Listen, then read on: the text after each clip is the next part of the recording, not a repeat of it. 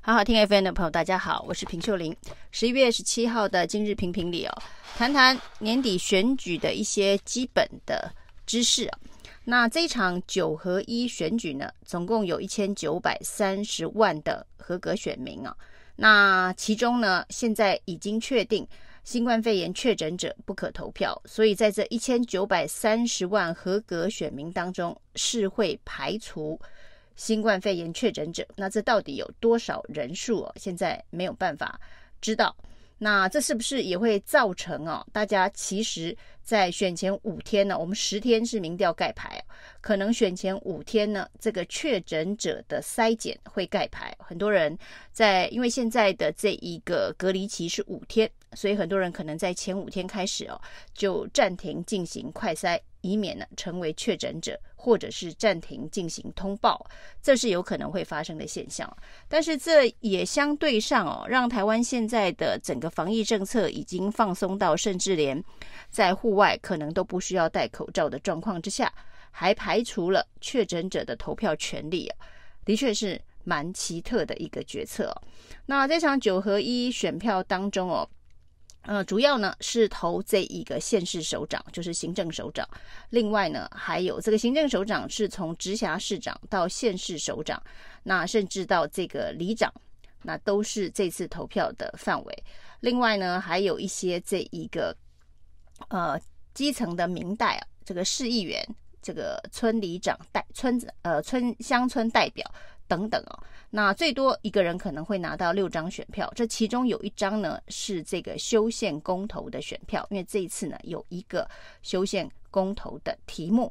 那这一个修宪公投的题目是十八岁公民权的修宪呢？那当然这里头呃有部分学者提出争议，就是十八岁公民权所包含的部分，除了有投票权之外，也有被选举权。那虽然被选举权呢，在一些这个选举相关办法当中似乎有规定，二十三岁以上才有代表权可以参选立委，那四十岁以上才能够选总统等等。就是个别选举法规的规定，但是呢，基本上这个修宪告诉大家说，十八岁也可以拥有被选举权，但是呢，其他部分选举是依相关的选举法规的规定啊。那譬如说，里长的选举如果没有规定年龄的话，那它就是代表十八岁的人就有选举权，就有被选举权了。那这当然是修宪呃公投上面呢，有学者。包括像游盈龙所提出的最大质疑，这件事情并没有经过任何充分的讨论，甚至很多人不知道这件事情哦。那对于民进党来讲哦，这一次的这个修宪公投榜选举，本来认为是催票的利器哦。不过看到现在为止呢，民进党在促销这个议题的力道，似乎呢并不是特别的用力哦。那一方面，可能因为在这一个选举前，目前的风向看起来，年轻人对于民进党的支持度似乎不及过去那样子的一个热情哦。那也就演变成说，一方面民进党呢，这个认为修宪公投绑选举对民进党的选情有利，但实际上的操作又没有朝这个方向去操作，包括了返乡投票。的这一个催动力、催票的动员哦，往年呢，差不多这个时候已经开始各地有集资、包游览车，然后抢票等等相关的这个选前这个民进党年轻人热情支持的场景，到目前为止是都没有出现了。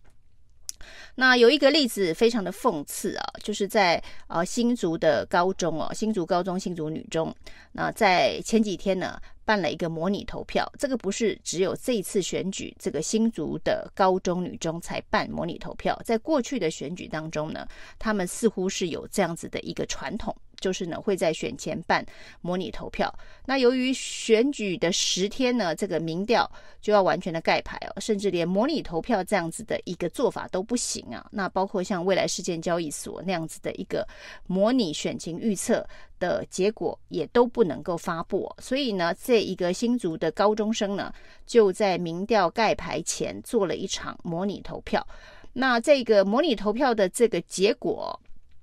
呃，看起来是这个高虹安得到的票数比较多。那这件事情呢，就让新竹高中女中的这一个粉专被这个民进党的支持者网军侧翼出征了。那里头我们可以看到很多的留言是说，那我们这样为什么还要支持十八岁公民权呢？不应该让这些高中生有投票的机会啊，等等。然后呢，就。呃，嘲讽这些高中生哦，对于政治事务的不了解。那嘲讽他们以后难道都要去高虹安办公室上班吗？那这样子的一个网军出征高中生的笑话，因为高中生呢，这个发起模拟投票的这个传统，代表他们对于政治的热情。对于参政的这一个关注，那这也是为什么要十八岁公民权修宪的一个最大的目的哦。希望十八岁的年轻人也有机会，呃，接近这个政治相关的事物，然后呢，对于政治的关注延伸到对于整个社会进步的推动啊等等，大概是这样子的一个修宪目的哦。那现在只是因为模拟投票的结果不如民进党侧翼网军的。呃，心愿，于是就出征了这些高中生哦。那今天民进党提名的台北市长候选人陈时中被问到说，那要不要谴责这些网军呢？因为他今天提到了相关的十八岁公民权的修宪案。那陈时中居然回答说，他不敢谴责网军哦。他如果谴责这些网军的话，他马上就会被谴责。那这样子的一个态度哦，面对网军的态度，面对高中生被出征的态度，啊，真的让大家觉得非常的惊讶，怎么会是这样子的一个反应啊？那这当然之前呢，徐巧芯让民进党的网军侧翼大翻车事件当中哦，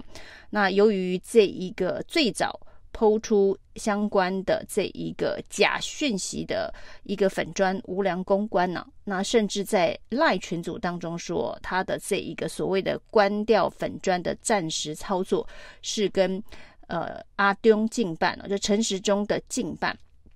所要求的，那代表说他们是有意思的联系啊。这件事情呢，大家也觉得，如果陈时中进办觉得这件事情啊、不是。他们所要求的跟他们没有瓜葛的话，也应该要对于这个所谓的无良公关提出控告。但目前为止呢，并没有这样子的一个动作。也许对陈忠来讲是同样的理由，他不敢提告无良公关哦，怕马上会被谴责。对于网军的态度，呃，是呃不要谴责，因为怕被谴责。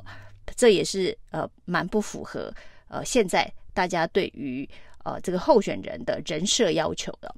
那另外一个发生的是在民进党的这个苗栗县长候选人徐定真身上，他最近也是跟年轻人接触，到联合大学有一场座谈呢。那这跟学生交流座谈当中哦，有学生问的问题比较尖锐哦，就问说呢，这个高端疫苗。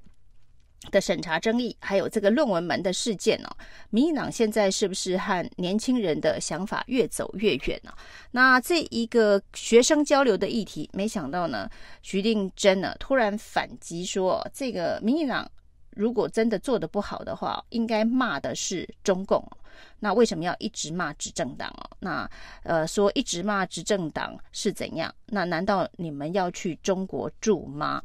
那我想年轻人听到。一个候选人对他们这样子的一个反呛反击，应该也是蛮错愕的。那他只是想要知道，为什么民进党的一些政策，不管是高端还是论文呢、哦，那对年轻人来讲似乎认同度比较低。结果被得得到的一个答案是说，哎，你不高兴的话，你去中国住啊。那当然呢，这一个在苗栗地区哦，对于年轻人来讲，一个过去非常有意义的活动就是这个大埔案啊，大埔的张药方案。那后来当然呃，引发一连串的这个年轻人的相关的社会运动，包括太阳花运动，呃，都是从大埔张药方案开始呃。起源的。那这些年轻人当然对这个议题非常有感啊。那对于这个刘正鸿最近跟这个徐定珍常常同框这件事情啊，那在选举当中的结盟也会有所质疑啊。那这个徐定珍的回答是：政治又没有杀父之仇，过去的事情就过去了。那这恐怕对于苗栗的这个年轻人，特别是社运团体啊，会觉得呃另外一种错愕。那除了这一个，一方面支持十八岁公民权的修宪，一方面呢又有网军出征高中生，没有这个民进党的政治人物帮这些高中生讲讲话，那又到这个大学生的场合去座谈呢？那又反呛，对于民进党所有质疑的人都是中共同路人呢，要他们去中国住。那这样子的一个态度，难怪会离年轻人越来越远呢。那除了跟年轻人的这一个同温层越来越远之外，卫福部最近在这个联合国儿童权利公约的国际审查会上面的发言，包括了青少年自杀议题的回答，呃，提到了说呢，只要扣掉跳楼的这一个青少年。台湾的青少年自杀问题不算严重哦，那所以呢，台湾的青少年自杀问题很多是跟商业大楼盖太多、楼太高有关系哦。那这个这些所谓的冲动性的自杀因素是目前青少年自杀防治的重点。那这对很多人来讲根本就是画错重点，特别是长期关心这个青少年自杀相关议题的社福团体哦。那台湾的这个青少年可能有课业压力、课业压力的问题，还有呢，这个近年来哦，就所谓的这个家庭支持力道比较薄弱，让青少年呃面对霸凌或是种种的压力的时候呢，比较没有社会支撑，以至于造成青少年自杀问题呃的严重化。那这个核心根源的解决。才应该是所谓的青少年自杀防治的重点呢。结果我们的卫福部说，是因为商业大楼盖太多的高楼太多，所以才会让大家有跳楼的这个方式，呃，造成青少年自杀的问题。这样子的一个回答，连民进党，连最挺民进党的